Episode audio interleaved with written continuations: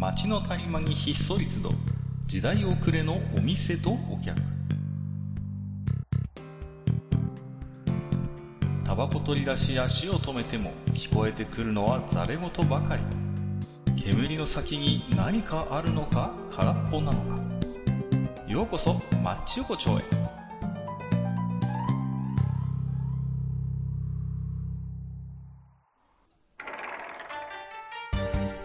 いよいよ大将、まだやってる？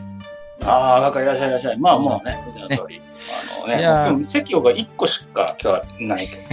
ディスタンスすぎるでしょ。あまりにもソーシャルなディスタンスですよ、それはね。うん、まあ、あのですね、まあ、ちょっとなんですか、今年の夏はやっぱりちょっと特別な夏になるということでね。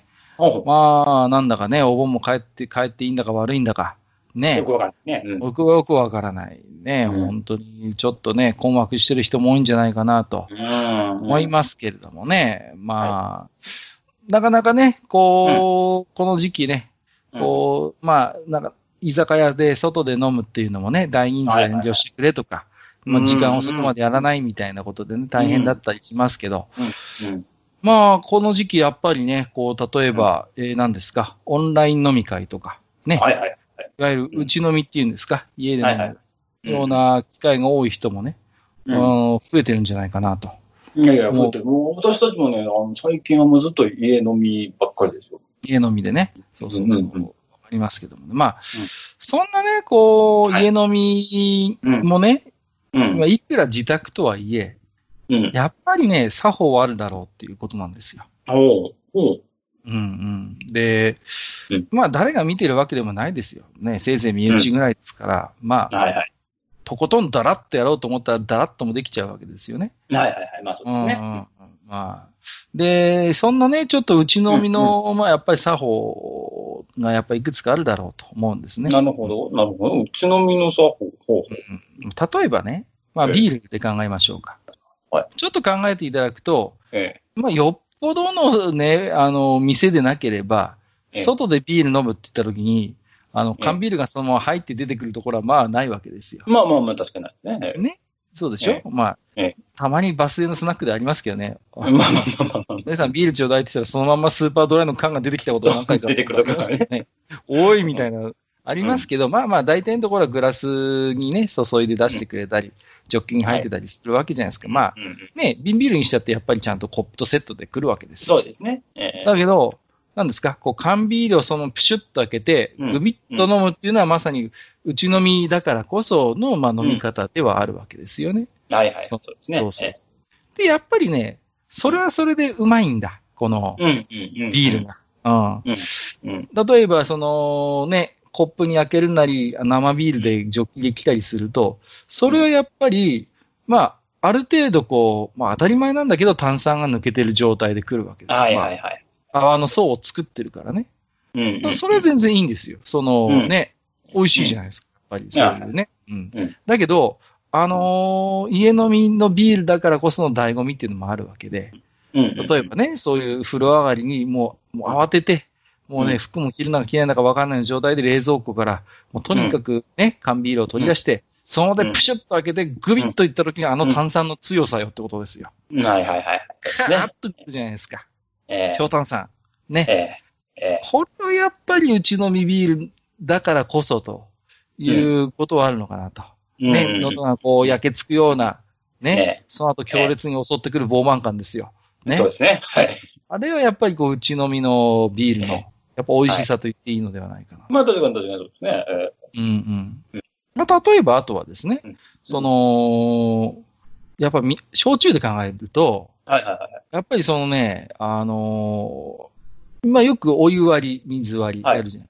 はいはい。で、外で飲むときに、ええ例えばですよ、まあまあええ、ボトルで頼んだりすれば別ですけど、ええ焼酎水割りとかお湯割りって頼んだときに、うんうんうんうんその店の要は配合できてしまうわけじゃないですか。はいはいはい、そうですね。ええ自分で割ったわけじゃない。はいはい。これ今当たり前ですけど、ばらつきがあると。うんうん、もちろんもちろん。うん、お湯割りって言った時に梅干しを標準でつけてくれるところもあればそうでないところもある。そうですね。ええあと思えばもうあらかじめ入ってる店もある。みたいなことになるわけですよ。うんだけど、その辺のカスタマイズが自分好みにできるっていうこのね、いや、そこはいいとこですよ、やっぱし家飲みのね。やっぱこれ家飲みのね、やっぱり魅力ですよね。そうそうそう。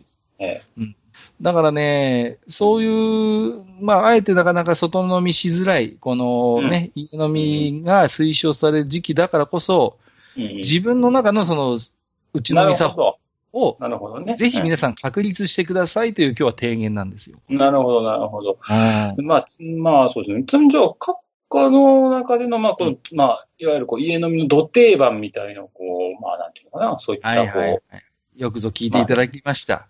ね。えまあ、あの、私もね、もうこの時期は本当に家飲み、家飲みでやってますけれども、えはい。あのですね、あの、あえて、その、冷やさないような日本酒をがっつり冷やして飲むっていうことをやる。例えば、いわゆる純米酒とか純米吟醸の日本酒って大体冷やしてるじゃないですか。あーはいはいはいはい。大体冷やすでしょ？うん。ねうんうん。うん。まあいいお酒だしね。やっうんうんぱその方が飲み口がいいっていうことで。で、最近は日本酒にもそう、この前のさ、標準おじさんじゃないけど、冷やして飲むと美味しいとか書いてあったりするじゃないですか。はいそういうのってさはい。だけど、僕はね、あの、庶民なんで、あんまそういういいお酒よりも本醸造を飲むことが多いわけですよ。はいはいはいはい。いわゆるね、まあまあ、あの、アルテンって言ったりしますけど、ちょっとこうあ、ね、こう、純米じゃないやつですよ、言ってみれば。ね。ね、まあまあアルコールを添加している日本酒え。好きなんです、僕、そういうの。うん。で、あれって基本常温とかだったりするわけですよ。そうでしょうね。ラベルを、ええラベルを見ても、冷やして飲むと美味しいって書いてる本醸造って、まあ少ないですわ。ないこともないけど。うん。ねうん、常温もしくはぬる缶でみたいなのが書いてあったりすうんうんるものも多い。ね。うんそういう、冷やすこと非推奨にしている日本酒をがっつり冷やすんですよ。ほう。でね、これがうまいんだ、これが。はこれがうまいんですよ。もう、あのー基本、だから日本酒もびっくりしてると思うの。俺は常、ね、常温で飲むとうまい、あるいはぬる缶がいいよって言ったら、それをがっつりこう、もう冷蔵庫にもう放り込んで3日ぐらい放置してるんですよ。あ。キンキンになりますよ。うん。ね、僕なんかあえてあの冷風が出るところにあえてこう刺したりしますからね。こういう、こう、本来推奨されてない温度でそういう酒を飲むと、これがね、ハマる時があるんですね。はあ、それはしたことないな。こういう探求ができるんです。逆もまたしかりなんです。例えば、夏の冷酒と言われるお酒がありますよね。はいはいはい。小さい瓶、4、5瓶だしますえ。ね。ええ。もっと小さい瓶もあります。で、よくね、コンビニとかに行ってもそういうちっちゃい日本酒の瓶、冷えてるじゃないですか。生って書いてあってさ、生貯蔵酒なんつってね。冷やして飲むのが当たり前です。これを常温で飲むんですよ。それはなんかそれでもったいない気もするけど。いやいやいやいや、あのね、やっぱりね、あのーなんですかね、冷やすからこそ際立つ旨味ありますよ。もちろんある。はいはいはいはいだけどね、まあね、日本冷えてる、うん冷えてるから感じない味っていうのも当然あるんですよ、逆に。ああ、まあ確かに。うん。だから、うんそういう酒をで常温で飲んだ時のね、発見っていうのもね、またこれはこれで魅力なんですよね。ああ、なるほどね。ね。はいで、よくコンビニであの、パ紙バッグの鬼殺しってあるじゃないですか。はいはいはいはい。あれね、常温で飲んでみ あのね、喉が焼けるから。あれは飲みたくないな、常温で。うわーってくるんですよ。そのね、あそうこう、そういうのをあえてやるっていうね。そういう、こう、やっぱり、一つ、こう、ね、暴挙ができるっていうのがうちのなるほど。まあ魅力です。確かにそうですね。酒の暴挙は確かにできますね。そうそうそう。あまあそうとはね、言われてみれば確かに、まあまあ、はい閣下ほどの暴挙ではないにしても、僕も暴挙、暴挙とはまたちょっと違うかもしれないけど、あれだな、あの、まあ、そうね、まあ贅沢、贅沢というかまあね、あの、普通お店ではちょっとあんまりしないような飲み方やっちゃう時もあるね、確かにね、言われてみれば。そうそうそう。ね。う。うん。うん。うちの身だったら逆に何の営業もいりませんから、はいはいもうはい、そうですね。ええ。僕なんかもうあれですからね、もう暴挙、コンビーフ、缶、直食いとかね。こう、そそれはまあ、あの、まあわかるよ、その気持ち。暴暴挙、固定の焼き鳥缶、直食いとかね。そういう、こうね、そういうことができちゃうんですよ。まあ確かにそうですね。わかりますわかります。あのね、あの、津波系のね、缶詰をもうそのままポンとこうね、あの、そうそうそうそう。ね。うんそういう、なかなか外でそんなことする人いませんけど、いないですね。そうなんですよ。だから。ああ、なるほどね。確かに言われてみれば、あの、家の、家だからやっちゃう飲み方ってありますね、確かにね。ああるでしょ家だからやっちゃう。で、はいはいあのね、もう、本当にこう、なんていうの？外では絶対飲めないような飲み方ができちゃうわけですよ。例えばこうう、ね、焼酎注いで、まあ、外で飲むときは、まあ、ね、ウーロンとかね、水、うんお湯っていうのがあるじゃないですか。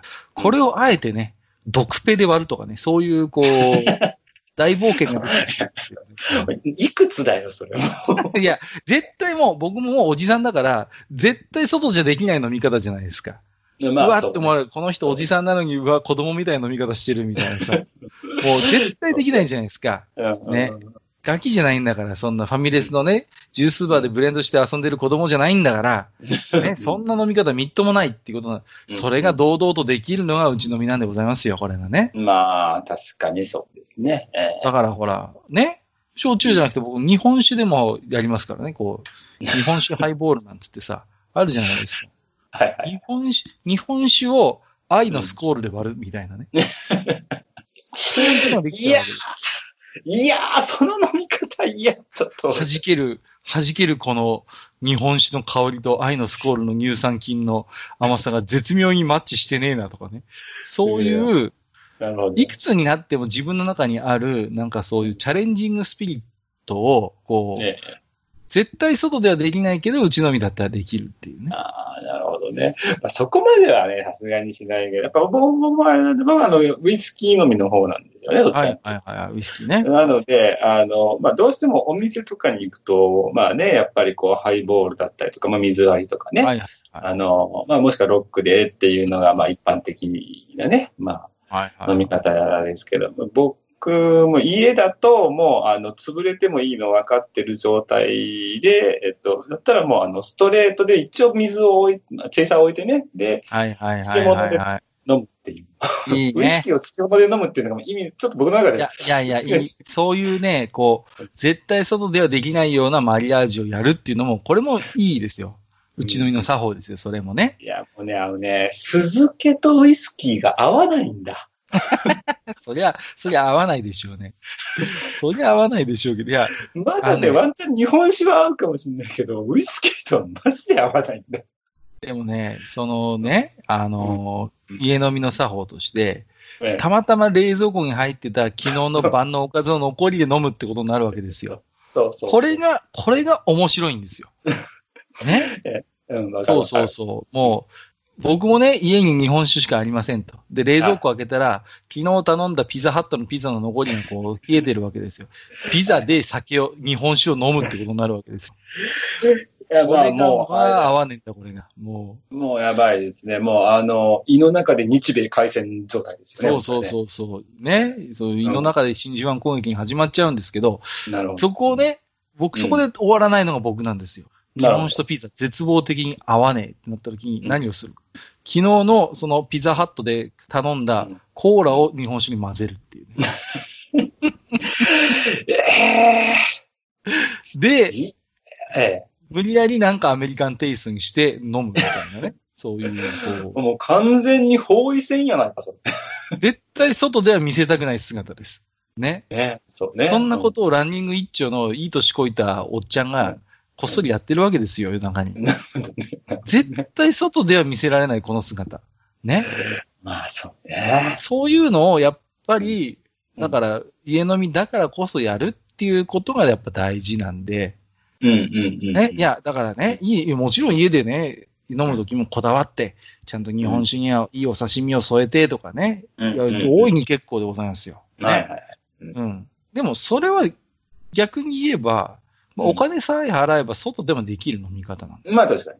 うん。す。だから、こんだけ今家飲みみんなしてるんだから、うんあのね、恥ずかしがらずにどんどん共有してもらいたいんです。その、なるほど、こう、我が家の家飲みスタイルを、こう、どんどんこう、そうそうそう。みんなね、恥ずかしがら、恥ずかしがらずに言えばいいんですよ。僕みたいに40超えたおっさんが日本酒にドクターペッパー混ぜて飲んでるなんてね。もう、は、恥さらし以外の何者でもないんだけれども、そういうことをみんな恥ずかしがらずに言うと、多分中には奇跡の取り合わせがあるはずなんですよ。きっと。うんななるほど、なるほど。絶対合わないと思っったものが合うっていうことが起こり得ると思うんですよ。なるほどね。そうそうそう、あると思うんですよ、僕は。だからうん、ね、まさかの、ボウモアとピーターが合うってことがあるかもしれないわけですよ、こ れね。どっちも臭いわ。臭さと臭さのなんか、ピート臭と生臭さ臭のこう、なんかこうさ、みたいなのは実は奇跡のマリアージュが起こる可能性があるわけですよ。まあ、なんだろうね。ただ、なんていうの、それはもしかしたらこう、合うかもね。ほら、ボーモア好きな人とか、臭いの多分体勢ついてると思うんだよね、ちょっとね。いやいや、わかんない。いろいろそういうことが起こり得るんですよ。だから、ボンベイサファイアと磨きニシンが似合う、実はめちゃくちゃ合うみたいなことが起こり得るんですよ。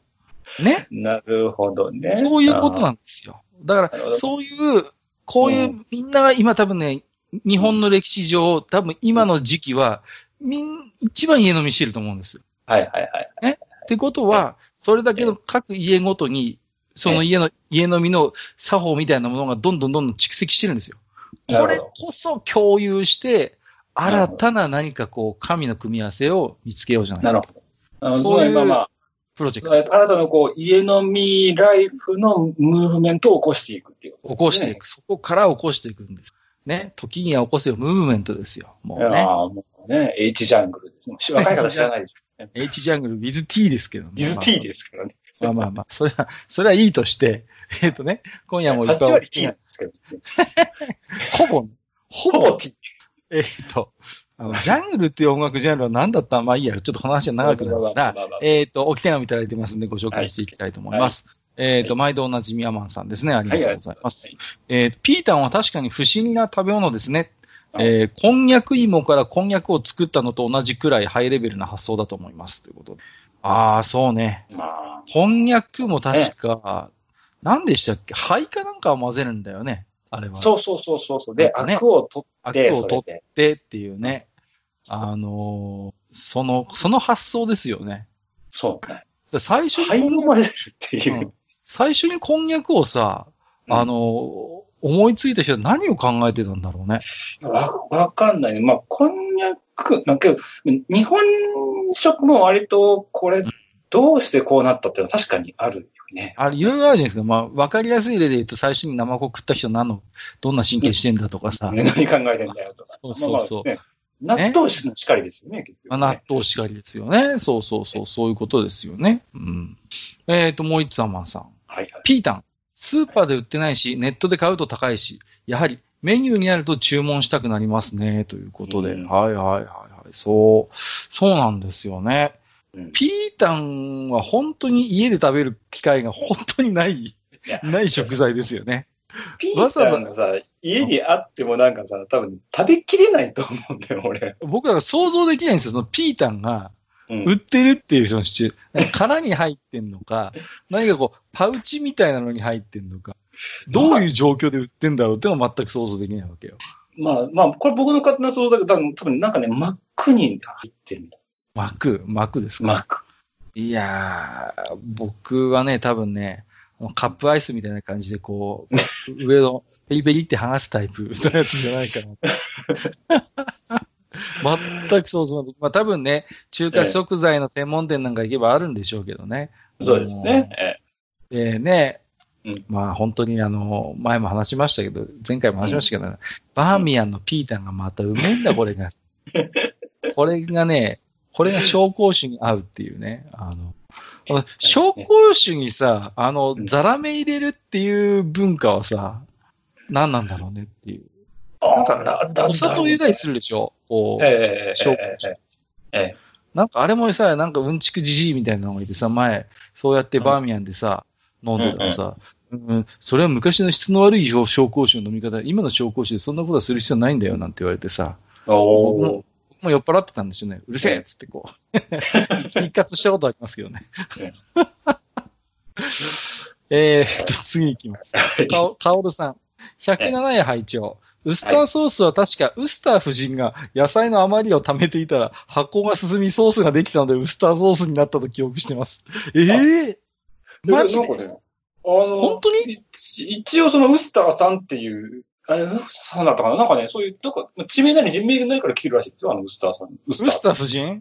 すごいね。ちょっとね、僕もね、ぼやっと聞いてた、だから、あの、正式には覚えてない。ただあれ、あの、イギリスの確かソースなんですよね、確かね。へーあ、うんそうなの？そうウスター夫人。いや、僕さ、食べ物系でなんとか夫人って言ったらゴディバ夫人しか出てこないけどさ。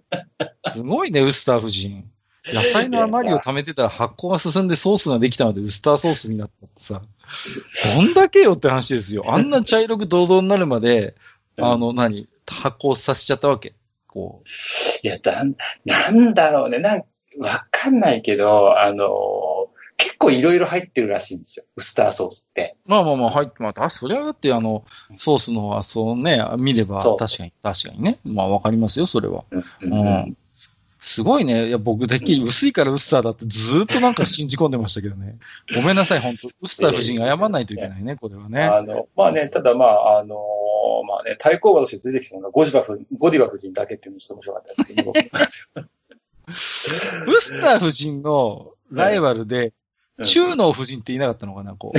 いや、中の夫人はい意ない外と、意外と中能も今漢字で当て字みたいになってるけど、もともとは中能、中能夫人がいるみたいなことない？いや大丈夫？あのね、おそらく、あの、とんかつソースと中濃ソースとお好みソースは、あれは完全に、あの、いわゆるこう、ジャパニーズ・イングリッシュ的なやいや、わかんないです。中の夫人と、とんかつ夫人と、お好み夫人いやいたかもしれない。それぞれ。それぞれ。れ。中の夫人はあれでしょうね。ウスターソ夫人からもらったんでしょうね、このソースをね。で、食べよう食べようと思ってたんだけど、放置してたらだんだん蒸発してって、濃くなって、これはこれでいいじゃんってことで多分中のソースになったんじゃないかなと。けどさ、中の、中、中ので、中の、中のソースとウスターソースって味基本違くないですか？だって。うんまあ、そうね。確かに違う。違うでしょ？違うでしょ？ちょっと違うわ。さすがに、ウスターに詰めたら中濃になるって、そんな単純な話ではないわなじゃ。ないでしょ？あれうんそうか。とんかつ夫人もいるでしょ、これいやいや、は。とんかつ夫人はもう、はもう、とんかつ夫人はいたとしても、俺は悪いけど、あの、イギリスの方と日本人の方のハーフだと思うよ。絶対に。じゃあ、おたふく夫人はどうなってるんでおすか？おた、おたふく夫人はもううん、コテコテの関西、あ、おたふくは広島だったっけ？あれは確かね。いや、まあ、すいませんね。もう本当に、カオルさんにそろそろ怒られるかなって、そうやめときますけどもね。ああ、いや、でちょっと一つでも勉強になりましたね。ウスターソース、ね。うん。えっ、と、アンセルさん。えっ、と、はい初めてツイートしますということで、あありがとうございます。ね。えー107話を楽しく拝聴しました。はいえー中華料理の不思議食材といえば、シナチクもあると思います。シナの地区ってことは中国産の竹なのかなもちろん検索しないので正解はわかりませんということで。うん。はいはいはい。なんか、シナチクって言っちゃいけないらしいですけどね、なんかね。ああ。メンマまあ、メンマーがね、今、やっぱ主流なんでしょうね。うん。うんまあ、あれは何？竹なのやっぱり。うん、タケノコタケノコだと思うよ、基本的には。は。えーまあ、あ中国産とかはそこまでどうね、厳密にしてるかわかんないけど、多分、あ、いや、タケノコじゃ、じゃないのかな？やっぱ竹なのか？竹いや、竹なの？あれ、あのさ、うんあ僕ね、あの、桃屋じゃないですか、メンマといえば。はいはあの、え？穂先メンマ柔らぎって知ってます？はい。はいはいはいはいは柔らかい部分だけのい。うんやつ。うんうん僕、あれ、あれさ、一晩で一瓶開けたことあるんだよね、家飲みで。まあうまいけど。あれ、あれ美味しいね、ピリ辛ってさ。あれとさ、あの、豆腐が2丁あったのね、家にね。ああ、いいね。いいね。それだけでもうね、あのー日本酒5合ぐらい飲んだことあるんですよね。僕ね、柔らぎ大好き。あの、桃屋の。穂先メンバー柔らぎ。おすすめです、こけどやっぱあれなんですか、あの、ほら、あの、ちょっと成長したタケノコとかそういうやつなんじゃないかな、あれって。なんか、れ。ああの性質はなんか、もろに竹ではないよね、やっぱね。あのねタケノコともちょっと違うのかなちょっと違う。タケノコはもうちょっと柔らかいイメージだもんね。そうかうん。穂先メンマや柔らぎは何ですか？細木メンマ柔らぎは、あれは多分、あの、中国雲仙年の歴史。また、何でもその中国運転の歴史で解決しちゃったら大間違いだって言ってるじゃないですか。まあまあ僕はでもあの普通のメンマより穂先メンマ柔らぎが好きです、ね。ああはい僕は割とね、硬いあのメンマ好きなんですよ。ああ、なるでも今のラーメン屋さんってあんまりメンマ入れないですよね、実は。入れないね。僕昔ながらの店じゃないですね。う。うんん。ないですよね。うん。ね。うん。うん。あれもね、なんであんなことになったんだか、本当不思議は不思議ですけどね。いや、うんまあ、まあ、ね、あの、あれじゃないですか。やっぱこう、最初によもぎ食ったやつと、もっと信じられない。まあまあ、ちょっと、よもに持ち問題、草持ち問題っていうのもありますけどね。まあうん えー今日最後のお手紙は、はいラック Q さんです。ありがとうございます。ありがとうございます。はい。大将、カッカさん、こんにちは。ラック Q です。第はい107夜拝聴しました。恥ずかしながら、ら中華料理店に行く機会が少なく、ピータン初めて知りました。あ勉強になります。食用クラゲには納得がいかないのに、ユーマだというのはさすがのマッチ横丁でございます。ピータンをググってみたのですが、どうやらアヒルの以下当局によって削除されましたということで。ああ、ダメですよ、ググったら。ググるの禁止なんですかググるのは禁止です。そうそうそうそう。まさかの大将がね、ユーマだって言い始めた時はどうしようかと思いましたけどもね。うん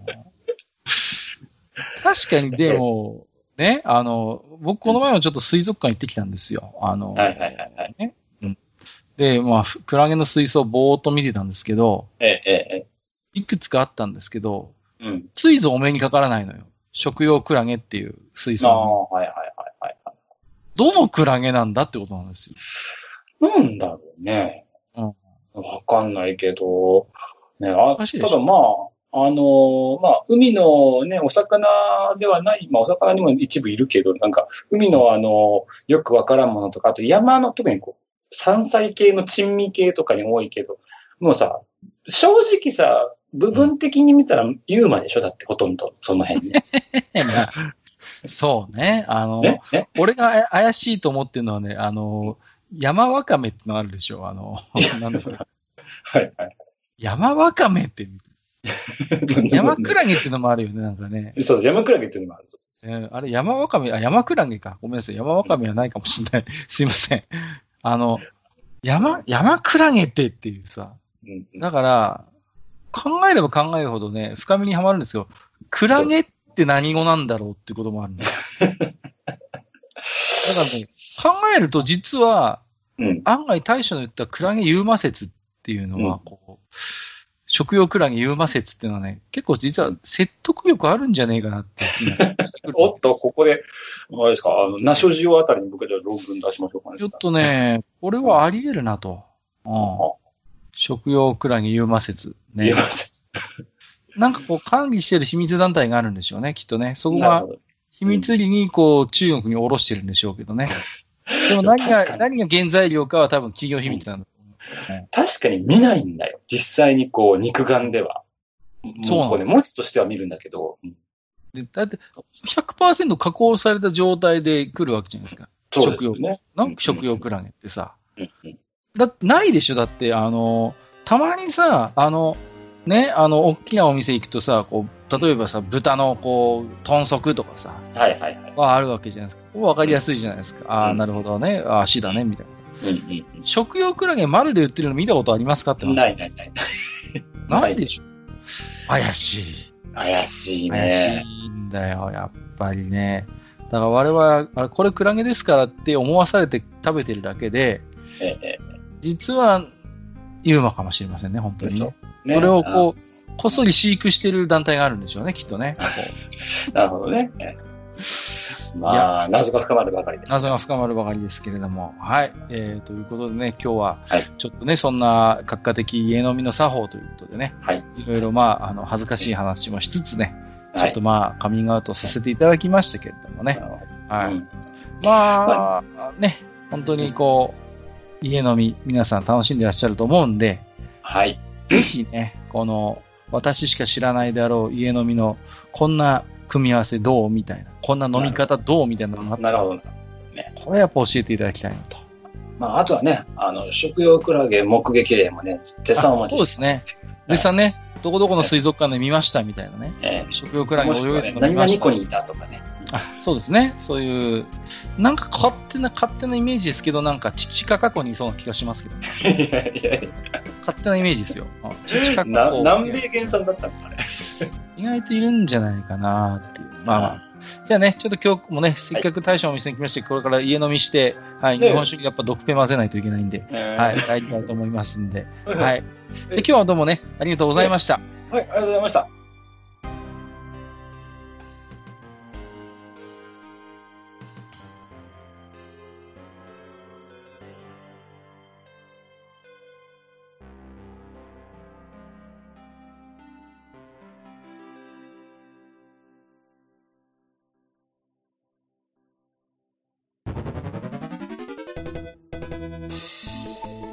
ああ、そう、大将。もう一つだけ。なんで愛想そっかしいね。何でもこのマッチ横丁、聞き手の方から置き手紙が届くそうじゃないですか。そうそう、不思議な話だ。いやいや別に不思議じゃないんですよ。で、えっ、ー、と、どうすれば届くんですか？あなんでも、ブログのお便り投稿フォームか、直接メールすれば届くです。うん。えー、ブログに載ってるメールアドレスに直接送ってもいいんだね。えー、何々メールアットマークマッチサイドドットネットか。mail アットマーク matchside.net ね。うん。公式ツイッターでは番組更新のご案内や予告が載るらしいし、ハッシュタグマッチ横丁をつけたつぶやきも番組で紹介する場合もあるみたいだよ。うん。じゃあ一応フォローしてみっか。皆様のお手紙お待ちしております。